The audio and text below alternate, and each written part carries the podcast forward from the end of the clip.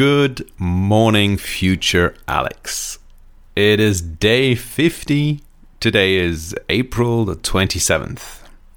And this is the last episode of, I guess, season one. So I thought I'd use this episode to talk about what I've learned from creating 50 episodes.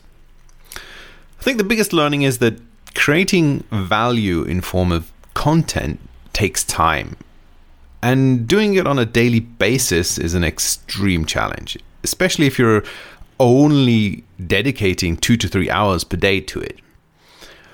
Now, I originally planned to dedicate even less, but it, I soon found out that wasn't possible. I didn't succeed in creating the level of quality I wanted for each episode. I think it got better over time, but there are definitely some highlights which I'm quite proud of. So, what would I do if I did it all again, or what will I do for a possible next season? Well, the audio format suits itself well to informal conversation. So it's probably the reason why all of the podcasts I listen to have at least two hosts, even if they're really small. It's the interaction between two people or more people that makes for interesting content the bounce back and forth of ideas and opinions. You can almost listen how opinions are being formed or, or changed even in, in a collaborative effort.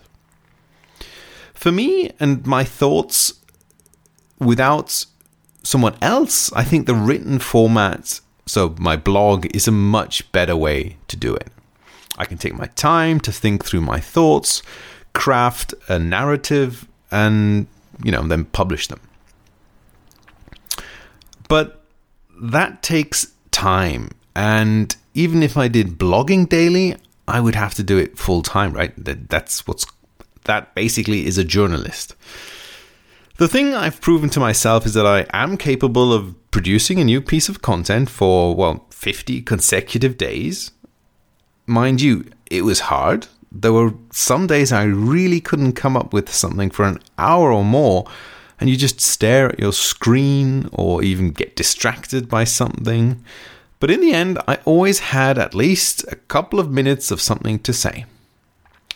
And I did create a script of sorts for each episode. So, not just a bullet point, but I did formulate my paragraphs. But sometimes I went off script as well depended a bit on how well versed or experienced I was in the topic I was talking about. Could I have done it for another 50 days uh, to get to the originally planned 100 days? I'm not sure. I think every couple of days I had a spark of inspiration from something I read or heard or experienced. But I think another 50 days would just have meant that it taking longer and longer each day to create something that passed sort of the basic threshold for is this something that someone else would be interested in? So let's go back to the original plan. This was designed as an audio journal. And has it become that? No. It quickly turned away from that around about 10 episodes in. Journals are something very personal, and, and I don't think they should be taxing. The public audio journal was neither of that. It was out in the open, and at the same time, it was a real challenge at the beginning every day. Making it public did contribute to wanting to make it some something valuable, giving it some quality. Whereas my personal journal, I just want to dump my brain and thoughts out so that I might come back one day.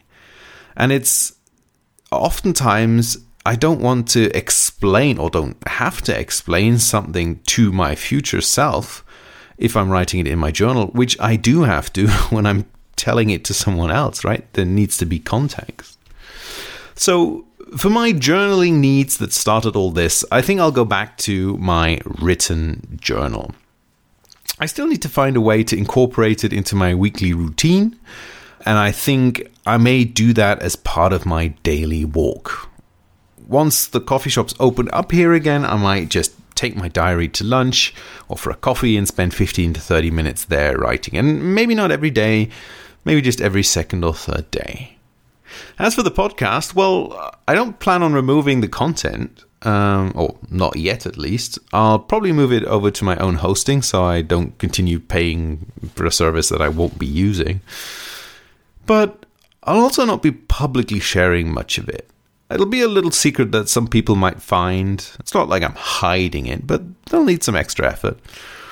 There's nothing I put out that I'm ashamed of or that I wouldn't stand behind, so that's fine for me.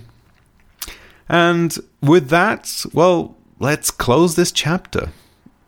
If you do find this or any of the episodes and make it to the end, do get in touch. I'd love to hear about what you liked, even if it's in a month, a year, five years, ten years, I don't know. Thank you if you're listening. There is one last transcript of this at futurealex.com, and I won't talk to you tomorrow.